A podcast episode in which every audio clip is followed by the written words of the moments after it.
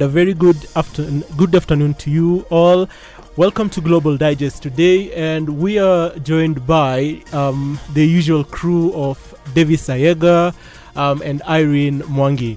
Um, our usual host farid is um, away on official business as would say as they would say in government. Um, today we have um, three very interesting topics, and we'll be joined by um, one of our colleagues from the sports department who will be helping us to dissect why Kenya got or why Kenya was awarded the rights to host the AFCON 2027. Um, Davis and Irene will be talking about um, the issue of, of course, why Kenya is so keen to send uh, troops to, uh, to send its police officers to Haiti to help with this uh, with the problem there. And of course, we are looking at the National Dialogue uh, Committee and the question that is on everyone's mind: Has President Ruto, or is President Ruto walking back? The whole idea or the whole um, thought process that he had in regards to whether or not we should have a constitutional amendment this early in his in his tenure. Welcome, and let's have this conversation. Irene Davis. Thank you so much, Dave. Thank thank you so much, Laban. Thank you, Laban. Yeah, it's not the first time I've been confused for Davis, but it's okay. Uh, uh, so we start from this viewpoint. Uh, the National Dialogue Committee.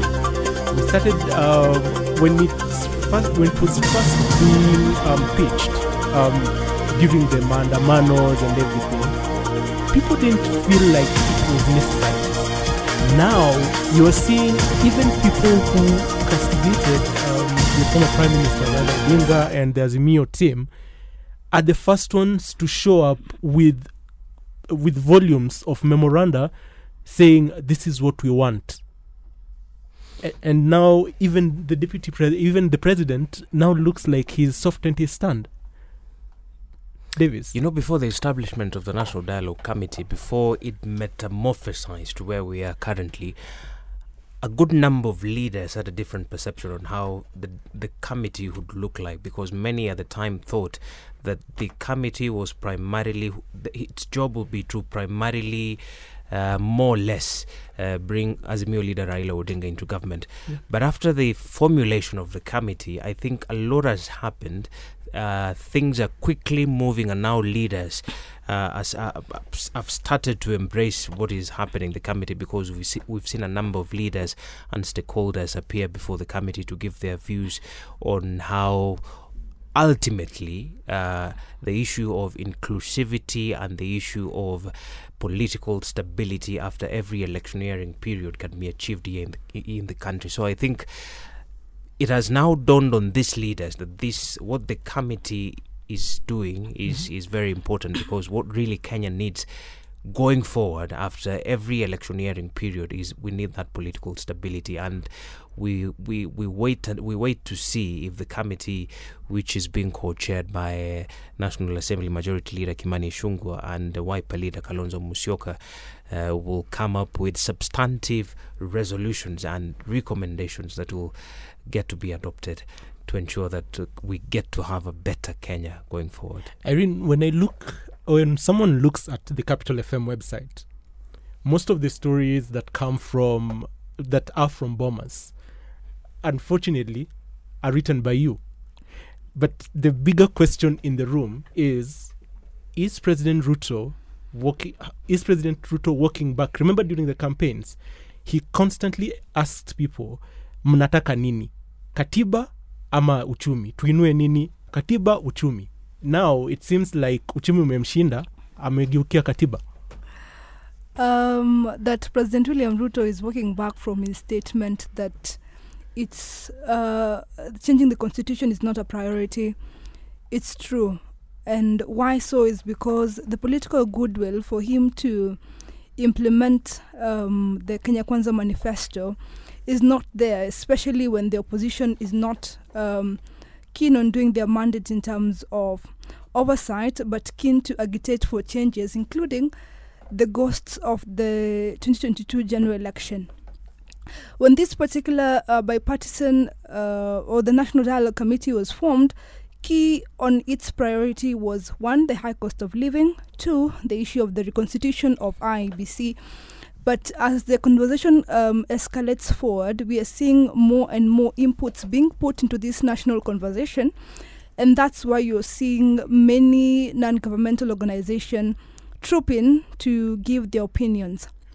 But it's The- not just uh, n- what do you call it? Not it's not just CBOs, NGOs, Mhm. but it is also Kenya Kwanza MPs. Yeah. And so was far, go- so far, if you look at it, the only person who seems to be against this whole conversation is the deputy president. Yeah, and I was getting to that to Okay. say that when we are seeing um, the Kenya Kwanza members of parliament trooping in, being keen to see what they are agitating uh, for is the issue of either increasing the presidential term limit Mhm. and secondly the issue of boundary delimitation in terms of increasing the number of counties and constituencies this was not the first um, agendas that were tabled when the conversation was starting given that it seems that some of the Kenya Kwanza members of parliament have taken advantage of this national conversation to sort of sneak in some of the proposals that will either work to their advantage or give them a political mileage so the talks have sort of taken a sideshow Mhm. in what appears to be the momentum of the talks. But it is for the goodwill of both sides because it seems like Azimio is um, is focused on the 2022 general election, while the Kenya Kwanza troops are focused in either creating the office of the opposition leader as well as the issue of increasing um, the counties and the constituencies as well as creating I've said the the seat of the opposition leader Uh, uh, increasing the number of counties and um, constituencies Yeah. as well as extending the term limit of um, the president. So, but we are seeing now there there is already some obstacles being being erected on the path of this whole um, conversation, in the sense that there are people who have already gone to court, saying this process should be stopped. But even before I answer you that question, Laban, I think for for the case of the president, William Ruto, I think reality has also dawned on him that some of the issues need to be addressed and looked at. The issue of accountability, because even himself, he's been at the forefront in, in rooting for the idea of having the office of the the office of the official opposition leader in the country. This is one of the issues that the dialogue committee is also deliberating on. So I think the president, it has come to a point when the president has been hit with reality that these are some of the issues that he needs to address the issues of inclusivity because when you look at the plan the manifesto plan the Kenya Kwanza plan just like you correctly mentioned and Irene the president at the time was very vocal that he will not entertain the idea of changing the constitution. And when you look at some of the issues that this committee is deliberating on, they will need to be either subjected in a referendum or parliament in some form will have to be included so that some of these issues can be adopted and become law. To But your question, just just before you get to answering the initial question, you mentioned the issue of opposition and accountability. But how does that play out when the opposition itself says the president has bought ha, is poaching our members? The president has weakened the opposition itself. So how is he helping them to oversight him? You know, the president, besides being the president, he's a politician. So, him being in power, he will do whatever it takes to ensure that he has the numbers in parliament so that some of these pro- legislative proposals can be passed. But on the issue of having the office of the official opposition leader, I think on matters accountability, this is one of the areas that the president has been very vocally. Wants, he says that he, he has even declared that he is ready and willing to finance the office himself. But uh, really, that cannot happen until there is proper structure. So I think what the committee is doing is is is is good for the nation because the net value of what they will come out with resolutions i think in the long run will will be v- beneficial to the nations and the citizenry because what we want to see is a united nation after every electioneering period we don't want to be subjected to tensions and all manner of things that come with elections But, but, but we must call out um, President William Ruto for sort of hypocrisy. In terms of creating the office of the opposition leader, Mhm. but at the same time um, poaching um, the leaders who were in Azimio la Umoja One Kenya. Yet already we had the Political Parties Act of um, t- 2022, which outlined um, some sort of a political hygiene in political parties so that we don't see um, politician hopping from one party to the other and taking advantage of the situation that due to the appeal system uh, that we have in the country in terms of moving to the High Court, the Court of Appeal to, the Supreme Court, some of these litigation cases take a lot of time, and before we notice it, we are having another general election. So it will be unfortunate if um, President William Ruto is agitating for the office of the opposition leader, but at the same time weakening um, the political party structures that we're having in the country. And to say that we are hoping that the National Dialogue Committee, which is looking into one of these issues, and um, the former um, Attorney General Amos Wako raised it and said that when he was a sitting senator, when he would um, witness some of these scenarios, most of the politicians will joke and say that they cannot take me anywhere. If anything, I'll move through um, our judicial system to ensure that um, the process takes long enough. By the time we are looking into this particular issue, we are looking into the next general election. So even as the president is calling for the office of the opposition leader, it will be quite futile to set um, that particular office when um, the leader has no numbers, not because um, he did not campaign during um, the previous general election to have the numbers, is because he had the numbers, but because we are having a calculative and ambitious uh, president, the numbers are not there anymore. And in this in these cases, we, we are seeing situations of politicians being bought, if at all the political theatrics that we're seeing that we saw Mm. after the August 9th um, general election is anything to go by. So until we get to a position whereby we are doing it from good faith, then it will be quite unfortunate or it will be a waste of time for us having um, the office of the opposition leader. So I, thi- I I'll think, just I put think, I think, out I think, there. Laban, I think Laban, the issue of party, the, the issue of poaching, wh- Mhm. wh- what we've seen the president do, I think can be remedied in, in future elections because party fidelity is one of the agendas that the committee is deliberating on. So it will be very interesting to see what will come out in form of a recommendation going forward. If a member of parliament, for instance, is elected with with a party X, can he or she defect to another, and what And, and what what what what you know we, we are not having shortage in terms of um, the legal mechanism. I think the political parties act of 2022 sort of quite addressed the, the, the, the scenario that we're having right now. But because implementation is another thing and uh, interpreting the law is a, a different ball game is that that's why it's defeatist to see what is currently happening. If at all we are to look into what um, the ruling that was uh, touted solomonic by the National Assembly Speaker Moses Wetangula in terms of which coalition has what numbers. Looking into that particular ruling and looking into what the Political Parties Act says in terms of the information that um, he was given by the Registrar of Political Parties Anne Nderitu, you could read that the laws are in place, but the implementation is another total um, ball game, which quite um, interferes with political hygiene in the political arena. Yeah, which think maybe the brings me, which brings me to this question: Are we over legislating? Is it? Couldn't all this be fixed simply by politicians behaving properly? It's just an issue of bad manners by by politicians. You've all mentioned there is a law that can do this. There's a law that can do this. Irene says some members of parliament say there's nothing they can they can do because I know how to play with the legal system.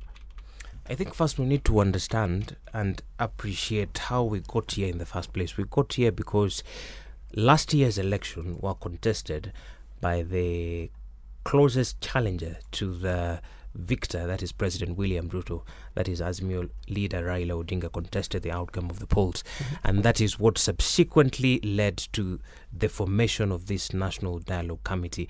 As a country, I- I agree with you in totality. We have sufficient laws, and the problem it comes to implementation of these laws. But I think Enforcement. what enforcement rather, sorry, enforcement of these laws. But I think what this committee intends to do going forward is to cure the the, the, the, the problems that will arise after every electioneering period especially on the issue of inclusivity this is this is what i think the committee is really focusing on because when you look at just just if I could help, when you speak of inclusivity, what what do you what what what are you exactly implying?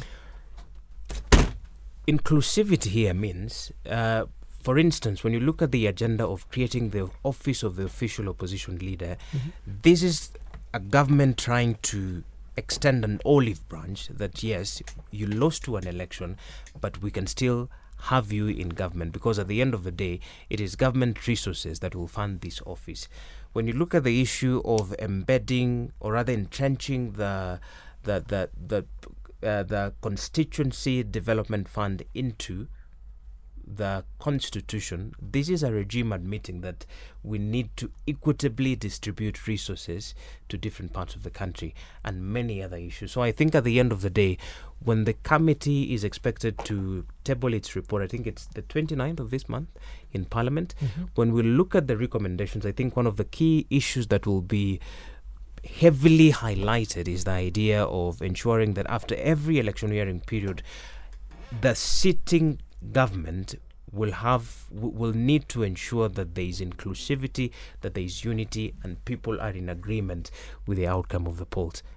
One of the things that came out today, there is a, a, a group, a youth group from Homabay that came today um, to the to the Bomas um, of Kenya, and one of the things that they were raising is the whole issue of inclusivity, and they were saying it because we are we are we are from a small a small um, ethnic community called the Suba people, we we do not get representation. Number one, at the lower level, and then at the national level, someone has come up with uh, with with a with a theory that they are putting into practice called the shareholders theory, whereby if you are not a shareholder, you don't get part of government. So they were saying, in order to cure that, give this particular group, these Suba people, give them their own county, number one, and then give them another another another advantage in terms of give them their own consti- uh, another constituency.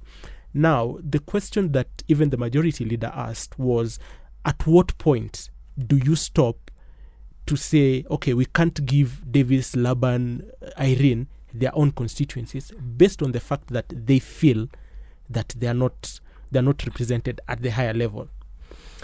You know that is one of one of the issues that also featured prominently when the former AG Githu Muigai appeared before the committee. He spoke about the need to scrap some of the constituencies and counties. He cited this because he, he said he attributed his argument to the whole idea that we are spending too much money when it comes to facilitating the represent the representatives of this particular county. So I think that is one of the areas also the committee needs to come out boldly and give out concrete solutions or recommendations that will guide that conversation. But I think when it comes to matters inclusivity, it boils down to resources. It boils to, down to a person living in Turkana County and one here in Nairobi.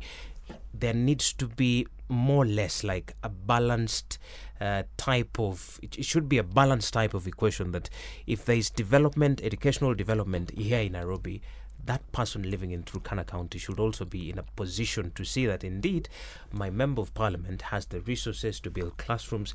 My member of But parliament let's not forget that the person Turkana, for instance, and Nairobi, development-wise, they are not at the same at the same level. that is true. Correct. Yeah. And one of the um, one of the things that the 2010 Constitution sought to do was to bring in the equalization fund. Now, unfortunately, that fund took took more time to just be to be- to just be implemented. Yeah, that you've even made Turkana just drag back a bit, and now we have counties, which were supposed to kind of level the ground, but it's not happening. Irene, you're Uh, burning with, the, with something to add. No, actually wanted to comment on the issue of um, increasing the number of counties, and if you're keen to look into how the discussion is um, is is coming about, Mm. is that it's more along ethnic lines than the issue of inclusivity. Mhm. if you look, say, in say, Migori County, we are having the Kuria community. Uh, because Migori is majorly the Kurias and the Luos, we are having the Kuria community saying they want um, a, a county o- on their own. Yeah. The same scenario is being witnessed, say, um, in is it in Kisii? There was also another one in um, uh, West Pokot. Yeah. In terms of these communities now saying they want their their own counties, so now it deviates the conversation in terms of inclusivity.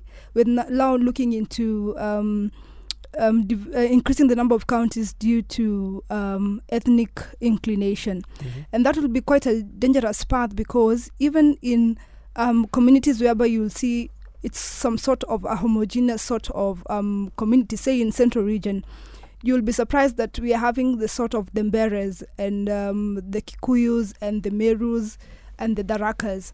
If you're now having a conversation of increasing the counties in terms of ethnic lines, then we'll be having communities now agitating for their own counties because they associate with a specific tribe. So, in, in as much as we want to have the conversation of inclusivity and look into communities that have been marginalized for so long, I do agree that there are some of um, the communities that feel they have been marginalized for so long. We should be keen to see it's not an issue of ethnic composition that is agitating for this um, particular um, in- increase in counties. The same is happening even in Busia. Mhm. We're having now the Luhya, the Luhya community, and also the Teso wanting their own counties, and so that's why you see it's an issue of uh, politics now taking um, center stage in terms of this conversation, instead of the issue of looking into having unity in the country and conversation of inclusivity to ensure that you know. Uh, counties, areas that have been marginalized for so long, can now get um, the stream of development and also the issue of representation. the phrase that the politician use is you must give someone the feeling that they are part of Kenya. Yeah. So that brings me to when you go back to Maandamano, you go back to when the two leaders um, met and agreed on something. When you now look at all that we have said, the conversations that we have had, when you look at the agenda items that both teams had, the question still begs between Raila and Ruto, who's gonna lose out on this? Because at some point, you are the people who went to the streets are like, we are not hearing anything about um, high cost of living. I think I don't want to. I don't want to speak as if I'm Raila Odinga spokesperson, but I think from a political viewpoint, if this whole thing goes to a referendum, Raila Odinga will tend it will use it as a litmus test for 2027. Uh, depending on the recommendations that would have been drawn by the committee. But I think, like you've uh, mentioned, I think it is important to underscore that the real people here in this conversation Mhm. are the Kenyans who protested, are the Kenyans who went on the streets to protest, especially on the high cost of living. So I think that is one of the issues that the committee needs to come out again boldly and enumerate what are some of the things that can be done by the regime to reduce the high cost of living. Forget about creating the office of the official opposition uh, leader, uh, and entrenching some of these funds into the constitution, uh, ensuring that there is party fidelity. I think the ordinary Kenyan is not interested about the creation of these offices and doing this and that. They are interested in ensuring that the issue, like you've mentioned, the issue of the high cost of living is is brought down. So I think for Raila Odinga, if he was true to his supporters, and if if if his intention was really genuine, he needs to be really keen and alert on ensuring that the committee gets to decisively handle this issue of the high cost of living because it is one of the issues that the Kenya Kwanza administration is not really keen on, mm-hmm. but the Azimio Brigade insist that this is one of the issues that must be addressed. And from the people who have so far presented their memorandums to the committee, I haven't. Th- th- this whole idea of the high cost of living has been, hasn't been very conspicuous, sadly.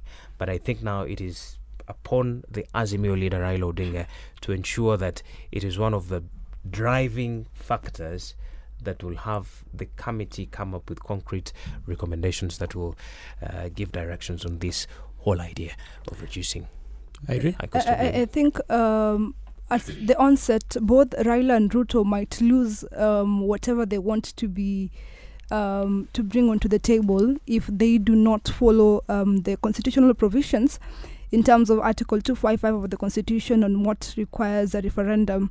We saw the BBI, which took months, you know, being flopped uh, at at um, the court at the Supreme Court due to issues that were outlooked from the very onset. And even as we're seeing people moving to court to impede um, the National Dialogue Committee, they should be quite careful in terms of the provisions that they're bringing on the table, if at all they will follow um, the constitutional provision.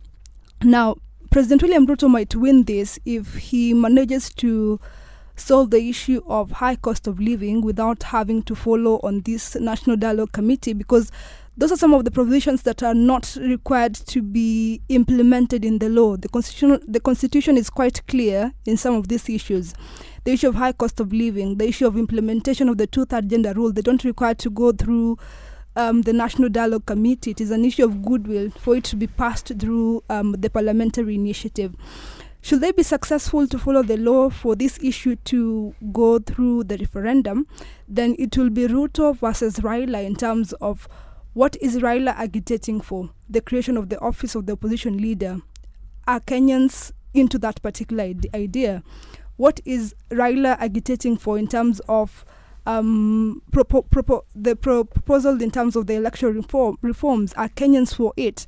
Now, the battle will be at the referendum stage in terms of who is agitating for what and how Kenyans will ensure that they vote for or against some of those uh, particular provisions.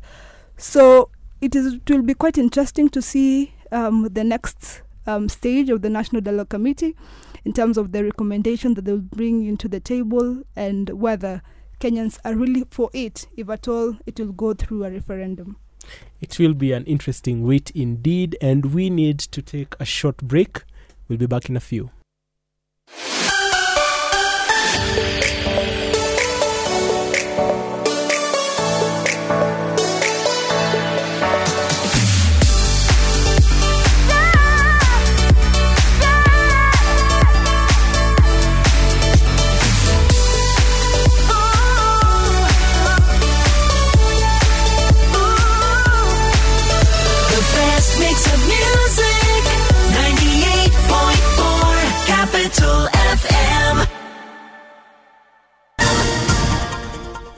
And good evening and welcome back to Global Digest with myself, Laban Onambisi, Davis Ayega, Irene Mwangi, and now we are joined by our sports um, journalist guru. You know him as as the sports moran um, on on Twitter and on face on uh, on YouTube.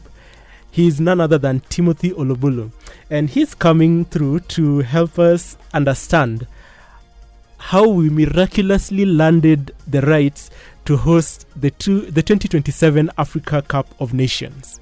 Welcome, Timothy. Thank you very much, Laban. So, uh, I had to to make you sound like a like a prophet. oh yes, oh yes. I was almost laughing at the introduction, but it's all good. yeah, but just explain to us first Mm. how did we man- how did we manage to pull this off? For starters, um, our cabinet secretary for sports, Mhm. uh, the Honorable Mr. Ababu Namwamba, is a very eloquent speaker, Mm. extremely eloquent speaker, and he was the one who made the final speech. Uh, to the CAF executive committee before the final vote was taken. And if you know him and how he speaks, he can convince you to buy a, a fridge in the Antarctic. Uh-huh. The people So- who can make you can can can sell salt to a snail. Exactly. Yeah. But um, speaking to a few people, I think what swayed what swayed the vote was uh, the fact that CAF has always agitated for regional balance and uh, spreading the game across the continent and all that and all that. So the argument was uh, West Africa has hosted this thing, North Africa has continuously hosted this thing. Uh, East Africa, the last East African nation to host the African Cup of Nations was Ethiopia in 1976 Mhm. and East Africa has only hosted the AFCON on three occasions Ethiopia twice and Sudan in the very first Africa Cup of Nations. So that was the biggest arguing point. Like you guys, uh, but 2020, uh, next year, 2024, is heading to Ivory Coast. Uh, Cameroon hosted, that is Central Africa. Uh, Morocco have won the bid to host 2025. Egypt has hosted. You know, uh, junior tournaments. Algeria has hosted, Egypt has hosted, Mauritania has hosted. What has East Africa hosted? The last CAF tournament that East Africa hosted was the 2019 Under 17 uh, Africa Cup of Nations. So In the- Rwanda? in no, in uh, Tanzania, in Dar es Salaam. Okay. Uh, Rwanda hosted Chan in 2016. Ah. So the argument was, uh, East Africa, we have not eaten the big piece of cake. So why don't you guys give us that piece of cake? But in order for you to have a big piece of cake, Mm. you equally must have a big oven. Yes. So, do we have a big oven? Now, uh, one thing that people need to get clear is that bids. Uh, is that bids are all about plans. Okay. It is not about the actual thing you have on the ground. It's about the actual plan that you present to the executive committee. So the plan that Kenya presented to the executive committee, Kenya, Uganda, and Tanzania, the East Africa Pamoja bid, was a grand plan. So they sold the plan and they said we have the capacity to execute this plan, and each of those countries presented a go ahead from their presidents. You remember President William Ruto was very uh, uh, in the forefront in, in when he received the bid. Kaguta Yoweri Museveni in Uganda, the same. Uh, Mama Samia Suluhu Hassan, who I think wants this thing more than the, the two other presidents, Yeah. was there in the front, uh, like asking guys, please bring this thing to, to East Africa. And one thing about about uh, CAF tournaments, and not just CAF tournaments, but FIFA tournaments, government plays a very crucial role. If the government shows support, if the government backs the bid fully, then you are on the right track. Let's let's move it to putting our money putting our money where everything is. Yes. Do we have the we have at least Kasarani and Nyayo for Nyayo. Kenya. Mhm. Um, in in Tanzania, it was the da, There was a there's a Yeah. stadium in Dar. in Dar es Salaam, In in Uganda is the Nambole. the in, Nambole Stadium. yeah. So Uganda are constructing two new stadia. Okay. Tanzania are constructing two new stadia. Kenya, we are renovating Kasarani and Nyayo because they are substandard. Mhm. And then we are renovating Kipchoge Keino Stadium, which is also non-existent. It feels like you're building it up from scratch. Yes, for Kipchoge Keino, it's basically building up from scratch, but at least there are structures from where you can start to build. So the real work begins now. We are four years away. Mhm. So the real work starts now. Yes, we've won the bid. Very nice. Congratulations. But do we have the capacity to actually host this tournament? Are the governments willing to put in money to construct these facilities? Because East Africa, we have everything else apart from the stadium. We have hotels, we have good hospitals, the road network is fantastic, the air transport is fantastic. It's only one hour between here and, and Dar es Salaam, one hour between here and Kampala. So movement can be very smooth, but the biggest thing, we don't have stadia. Can the governments now put in the money and ensure that these stadia are ready by 2025? Because the final, um, the final, not the final, but the major, major, uh, what is it called? The major Inspection tour, inspection tour by the CAF team will be in 2025, just after the, the the AFCON in Morocco. So in 2025, they'll come and and say, "Hey guys, you presented to us a very nice plan. uh very nice. We loved it. Where's the stadium?" So, uh, walk us through what informed, at least for Kenya, Mhm. the choice of venues. For instance, Mhm. there has been already hue and cry as Yeah. to why Eldoret and not one of the foot, one one of the areas that um, are known to produce footballers, Football i.e., yeah. Kisumu, Kakamega, Kisii, uh, Mombasa, even. Mhm. Mm. Uh, for starters, Kakamega, they can't even come to the conversation. They cannot even walk into the room and start conversing about AFCON. Do they have a hotel? Do they have a five star hotel and above? The best hotel in Kakamega, and correct me if I'm wrong, you come from, from Western region, is Golf Hotel in Kakamega, which is not even 10% of a CAF standard hotel. That is the first thing. Kisumu, yes, they have a point. They have a few hotels. There are a few nice hotels in Kisumu. But uh, what I what I've come to gather is that most of the times, uh, CAF prefers the capital Yeah. to host Yes. because uh, Tanzania mostly hosting in the capital, Dar es Salaam. They they only proposed uh, Arusha, but Arusha has an airport. Uh, Uganda as well. Uh, they have two stadia in the capital, so they are they are doing their Namboole Stadium. They're doing the Nakivubo Stadium. Both are in the capital. So CAF usually prefers to use the capital because connectivity, internet, uh, roads, and all that, and all that. So it's the infrastructural uh, development around the area that they focus on first. Because, for example, if Kakamega was to host AFCON, you're taking Riyad Mahrez to sleep at Golf Hotel. Golf Hotel in. Kakamega. or, or you can take him to Kisumu, like you said. Yeah, yeah, like Kisumu. But th- now they, there they have uh, they have a point Mombasa as well uh, because it's a coastal city, low altitude, uh, very nice for tourism and all. Because hotels now they have a hundred percent. They have a good uh, a good uh, airport. So it's it's now up to the country to decide, uh, guys. Um, yeah, can we do? Eldoret. Does Eldoret have the bed capacity? Does Eldoret have Yeah, the road networks that the, those pointers that you have yeah. been? Now another thing, Mhm. Eldoret has been put as a third venue. Yes. Remember, we are three uh, countries that are hosting the tournament. There are six groups, so it's two stadia per country. Mhm. So you have your first choice, your second choice, then a standby a standby stadium. Eldoret, yes, it ticks the box. They have an airport, uh, a good airport. Hotel bed capacities where I'm 50-50 about. Yeah. Will they build new hotels? Uh, they sold it from what I was listening to. They sold it from the perspective of Eldoret uh, being a high performance center and attracting sporting talent, but that is athletics. Now Yeah. that is where I had a problem with the bid because if you look at Kisumu. Uh, recently, uh, this weekend we had Chapa Dimba and Safaricom tournament in, in Kisumu. The turnout was massive. The turnout, like Moi Stadium in Kisumu, was full to the brim. They have a shot. They should have had a shot at least for that. That's where I want to take you. Mhm.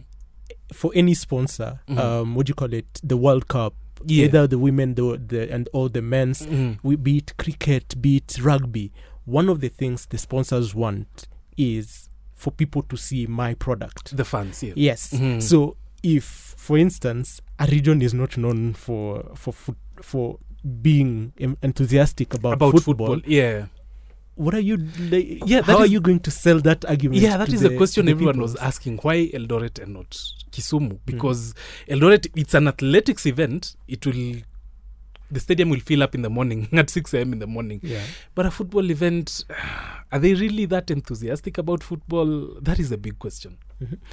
Let, let's now look at what does kenya Mhm, in the long run mhm, seek to gain from this um i don't know from other hosts mhm. you've covered um you've covered previous uh, Yeah. one of the one of those um afcons Of course, yeah. whereby at this point where everyone comes into the country and there's this buzz and stuff and then everyone leaves Mhm. and the, the the country is now left to ask themselves okay after hosting everyone What else? what have we gotten out of this out uh, except for the fact that for once um, the president will be able to say i delivered three stadiums yeah, exactly. And uh, What for, else? For, for Kenya, I think that is the biggest thing. We've been really struggling with the, with facilities. We have a lot of sporting talent. We have a lot of sporting events, but we struggle with with facilities. For me, one of the biggest takeouts from hosting this Afcon is the fact that we'll have we'll have a new stadium in Jamhuri. We'll have Eldoret finished, which is multi-purpose. Will be used for athletics, football. It can be used for rugby. We'll have Nyayo, Kasarani up to the standards,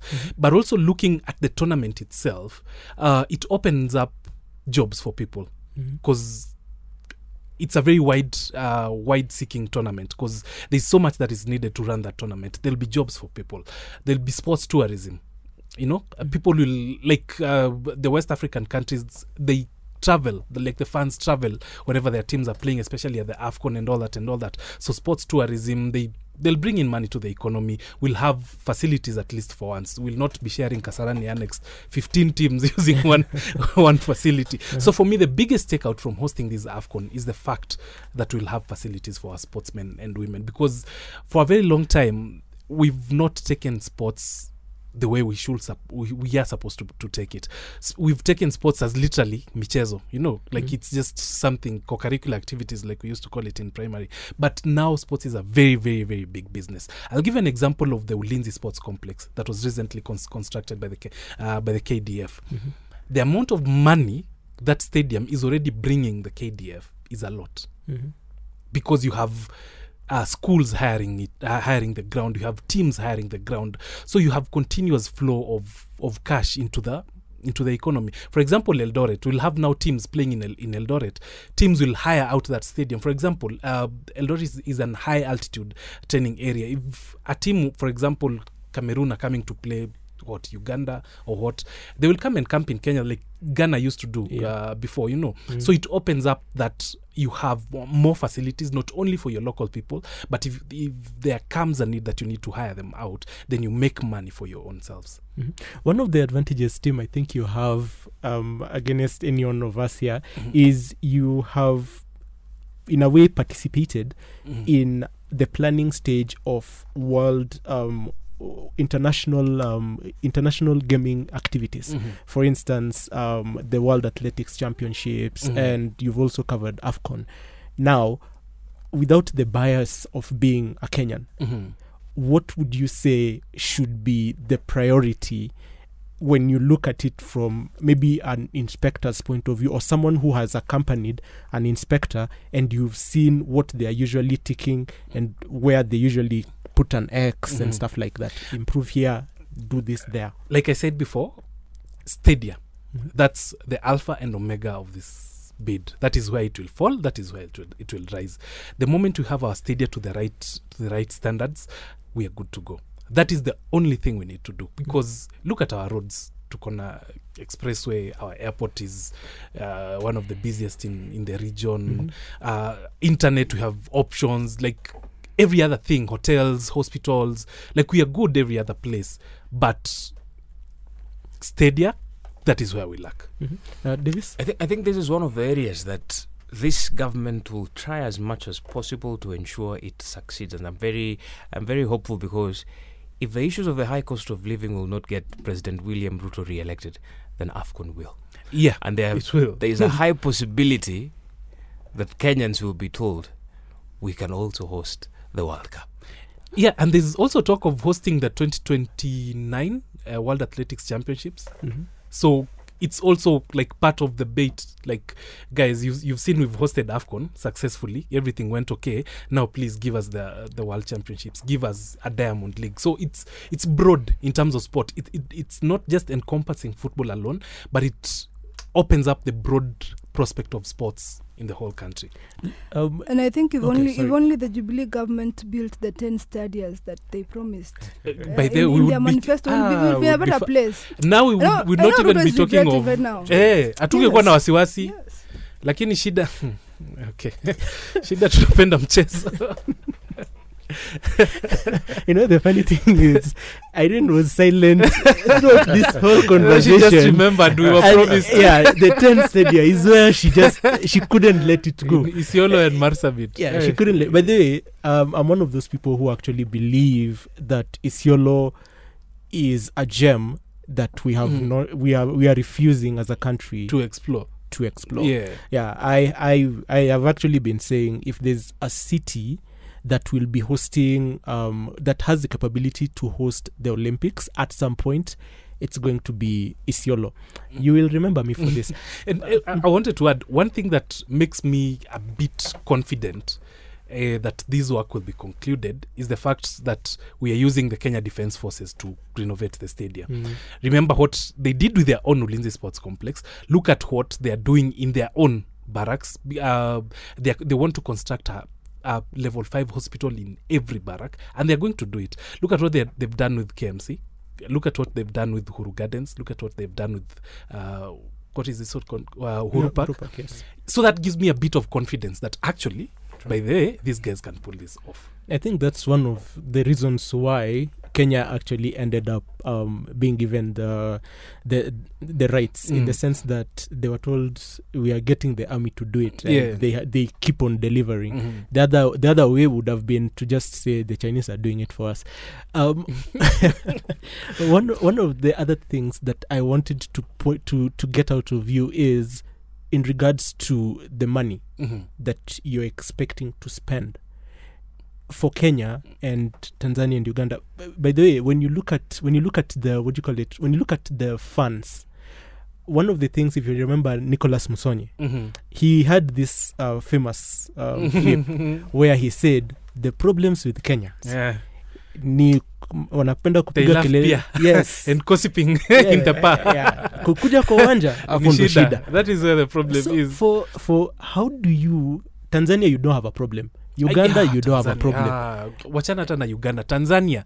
And, and that's why i think i highly suspect the closing ceremony will be in tanzania. And the final will be in tanzania. I highly i highly suspect. Kenya mtaambia tu because you're the biggest economy in, in the region chukueni ka opening ceremony. But the closing ceremony ah, tanzania their funds are something else uh, uh, your closing remark my closing remarks is uh, there are very many doubting thomases and unfortunately uh, this time in 2018 when we hosted when we were to host chan i was one of the doubting thomases. But now the Kenya Defense Forces has given me a lot of hope that we're actually going to host this, and I hope that the government will, will take this to uh, will take this to to the end because one of the biggest things that fails a bid is when the government is not committed. That happened in 2018. The government was not committed to hosting the the, the Chan. Now, if the government is committed to ensuring that we have those stadia ready, 2027 here we come. okay we are committed to keeping time and we take a short break Capital. And welcome back to Global Digest with myself, um, Davis Ayega, oh, with myself, Laban Wanavisi, Davis Ayega, and Irene Mwangi. Yes, it happened, Davis, finally. we are even now. We are even. yeah. Um, so we started off with the conversation around uh, the National Dialogue Committee and what to expect and who is going to lose out and who's not, go- not going to lose out. Then Timothy Olobulu joined us with the with the, with an with an insight of the Afcon and how we managed to pull off the miraculous um, uh, the miraculous bid that got us uh, the hosting rights of the 2027 um, Afcon.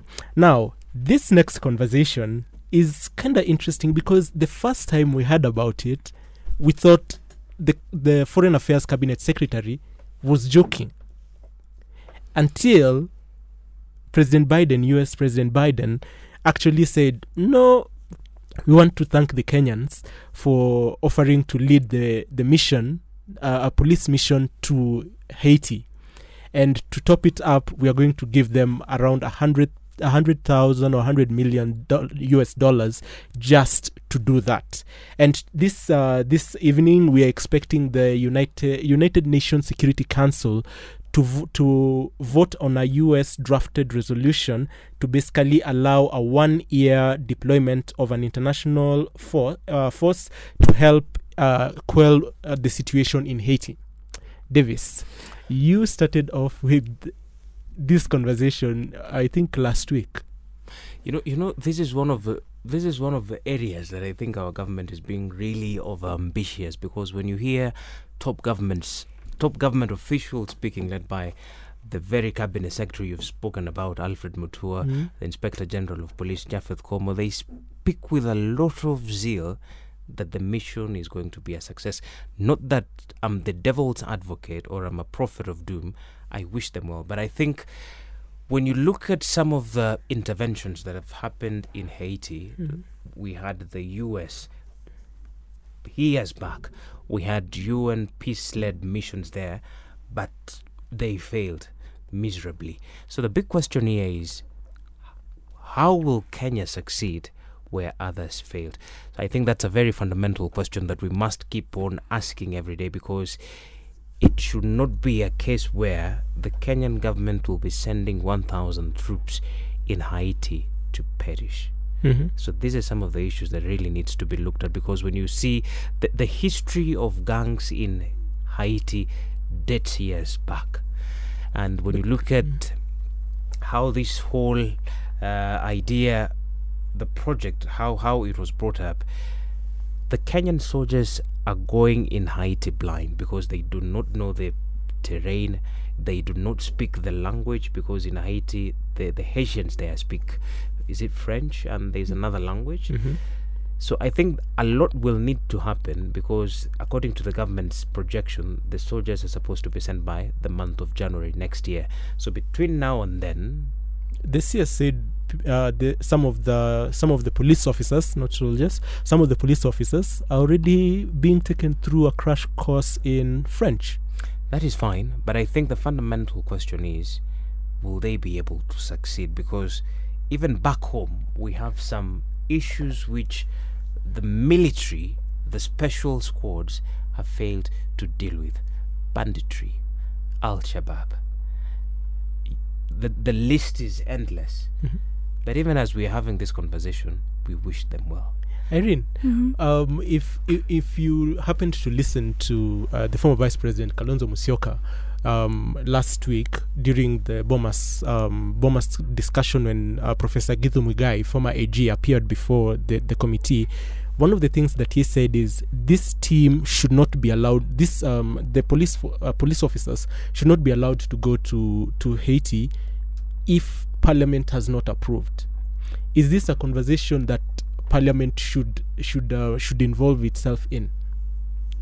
Yeah, I think um, it's a conversation that um, Parliament should um, take up.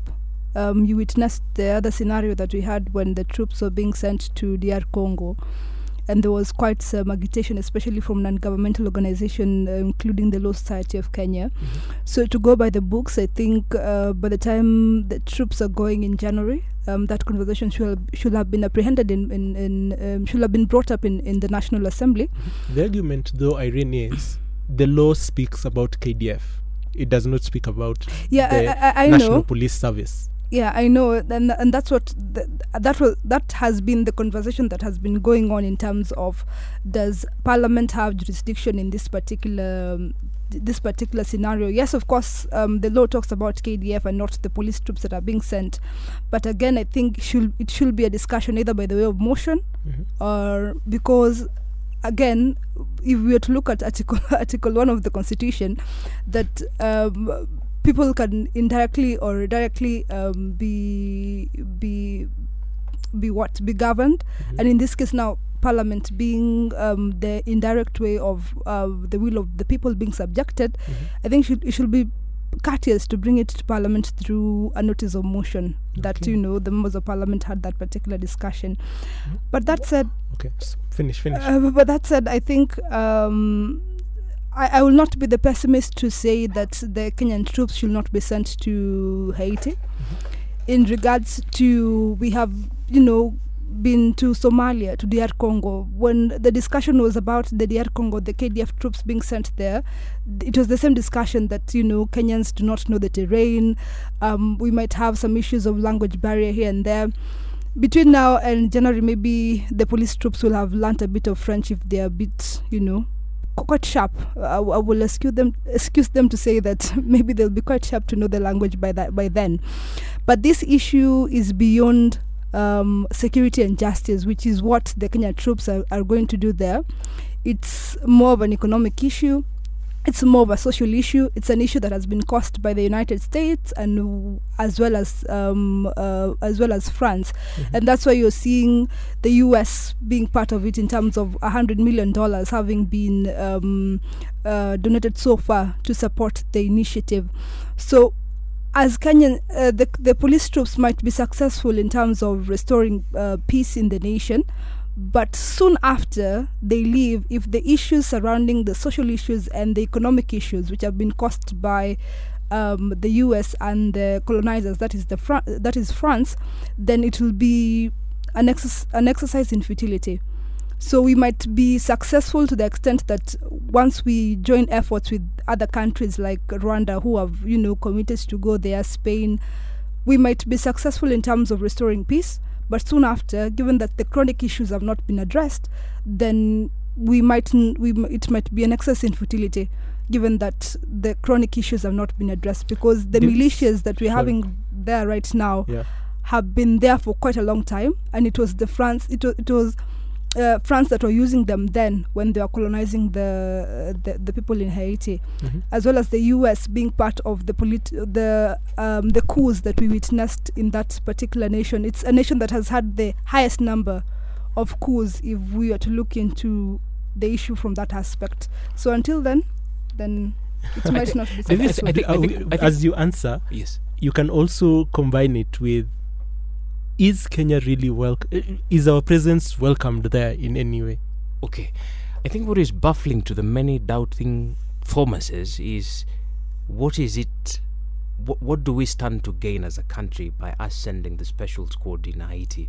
Because this hasn't been explicitly made clear to the public by the government mm. that we stand to gain one, two, and three. So the, the, the baffling question that many Kenyans are pondering is are we doing the US bidding? Because the US has already committed to finance to a tune of 100 million US dollars to this project. So are we doing the US bidding?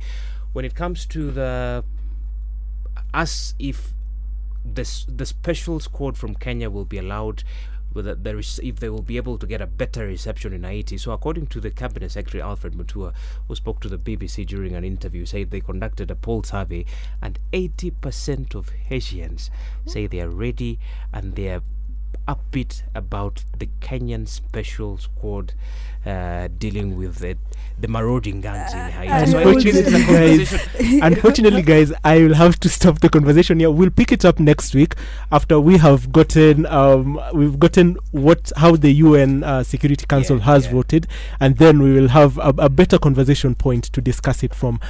But for now, we want to say a very big thank you to each and every one of you for joining us, for listening in, and even sending in the comments that you have been sending in for Global Digest. It's myself, Laban, Davis, and Irene.